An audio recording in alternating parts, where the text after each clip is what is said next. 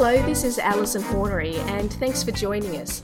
I'm speaking today with Abby Robinson, the organiser of the Pattern Breaking and Beyond Innovation Summit for 2014. Hello, Abby, and welcome. Thank you, Alison. Hello to you too. So, Abby, you're with the TGA, the Therapeutic Goods Administration. Just tell us a little bit about your work at the organisation.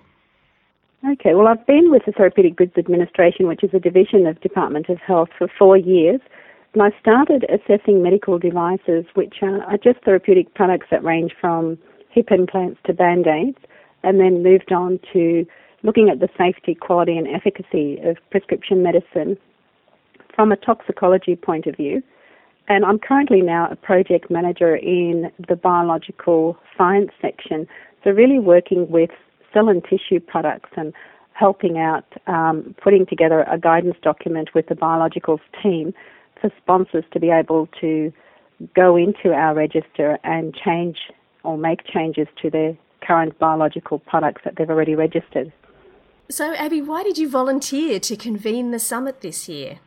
Oh, because I just thought, well, I'm I'm the public sector innovation network health representative, and it was just an amazing opportunity to bring people from different backgrounds together to talk about ways of doing things differently and doing things in a better way, more constructive way, proactive and practical, um, rather than pie in the sky stuff. So for me, it was just very, very exciting to see lots of people from different organisations and agencies coming together under the same roof, really for the same purpose and same idea. It just gives people that sense of not being isolated or in their own silos, that really it's happening everywhere, not just within their own sections or offices and organisations, but these issues are a bigger, a bigger picture with all organisations. Fabulous. Now, the summit theme for this year is pattern breaking and beyond. Why did you select this particular theme? That was a deliberate choice of um, title really it was just why do we do things? You know breaking these patterns of like why do we do these? Why why do we do it this way? And can we do it better? But I didn't we kind of talked about the theme and pattern breaking was the original theme title. But we then went on to put and beyond because in reality once you do something better it's better for only now. And you constantly have to keep looking at what you're doing and how you're doing and, and can you make it better and evolve it because really what's great for now may not be great for tomorrow. So, from your point of view, why is innovation a timely issue to be discussing for the public sector? It's a really timely issue because more than ever now we need to work and maximise our resources in, in a really challenging work environment. But also for me, innovation, the bottom line for innovation is really about not just business processes and efficiencies and bottom dollar, but really the staff and staff engagement. And I just always remember my very first supervisor saying to me, Abby, you can spend, you know, millions of dollars on your fancy scientific equipment, but your staff is actually your greatest asset. And innovation, I feel, is a really powerful tool for that, for really helping staff in a very challenging work environment to be engaged, motivated, and work to their best potential.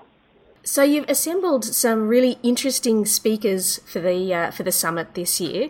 Can you give us just a little snapshot of who some of the speakers are and, and some of the themes that they're going to be exploring?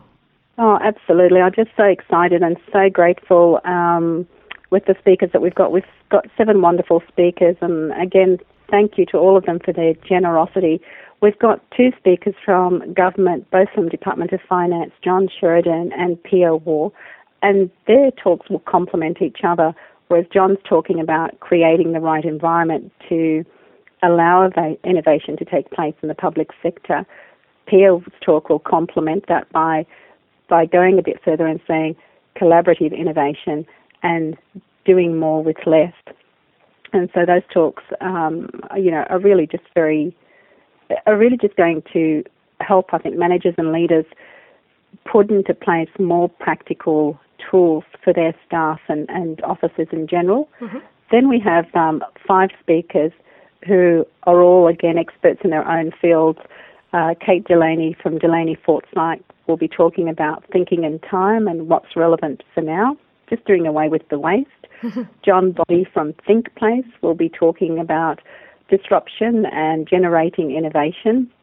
That really the space before where things become chaotic is really the best potential for innovative ideas.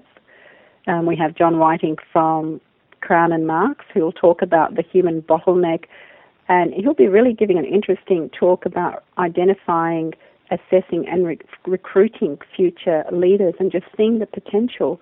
Um, so, not recruiting for right now, but recruiting for now and the future. And of course, Michelle Lambert from social media will talk about how social media can deliver innovation and social productivity, and that's really what it's all about now in the public sector. And Alan Ryan, who's a very seasoned um, innovation advocate and champion, will be talking about how technology can be used in a really positive, productive way with successful outcomes and in a connected world. So it'll be very exciting. Very seven very very different speakers but all on the same page. So, given that rich depth of experience and insight that the speakers will bring, what do you think the audience will get from participating in the summit? I think they'll get quite a lot from the summit. Firstly, they'll really get the opportunity to network with other people from across the public sector and network with the speakers as well. We've deliberately put in two long breaks into the day where people can really just you know, utilize that time to share ideas and make connections, and also for them to take home practical tools for improving their workplaces.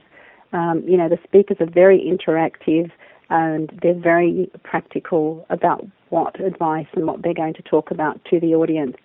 Um, we also want them to experience a summit that's really a little bit out of the ordinary. We've invited two primary schools to do some amazing artwork for us, and we ask these kids, what's the best idea you've ever had recently? Because we know kids have ideas all the time. and um, I haven't seen any of these paintings, but I've had a talk with the art teachers, and they've said that some of the stuff needs to be patented. So um, I'm really looking forward to seeing what these kids have done.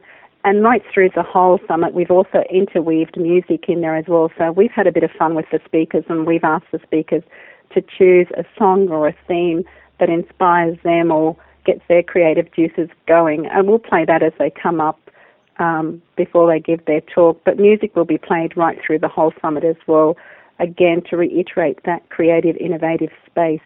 But for me personally, I'd love people to come and just have a lot of fun and interact um, and really understand that, you know, you can have and enjoy your work environment and have a lot of fun learning and be very productive in that space and exchange ideas with everybody and um, and still achieve your goal. So it doesn't have to be that doom and gloom that sometimes we associate with change management.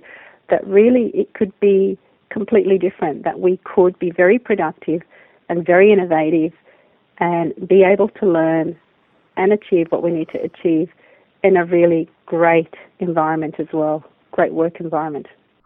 So it sounds like it's going to be a very dynamic and fun event, and you've put an immense amount of effort into organising it. What are you most looking forward to about participating personally?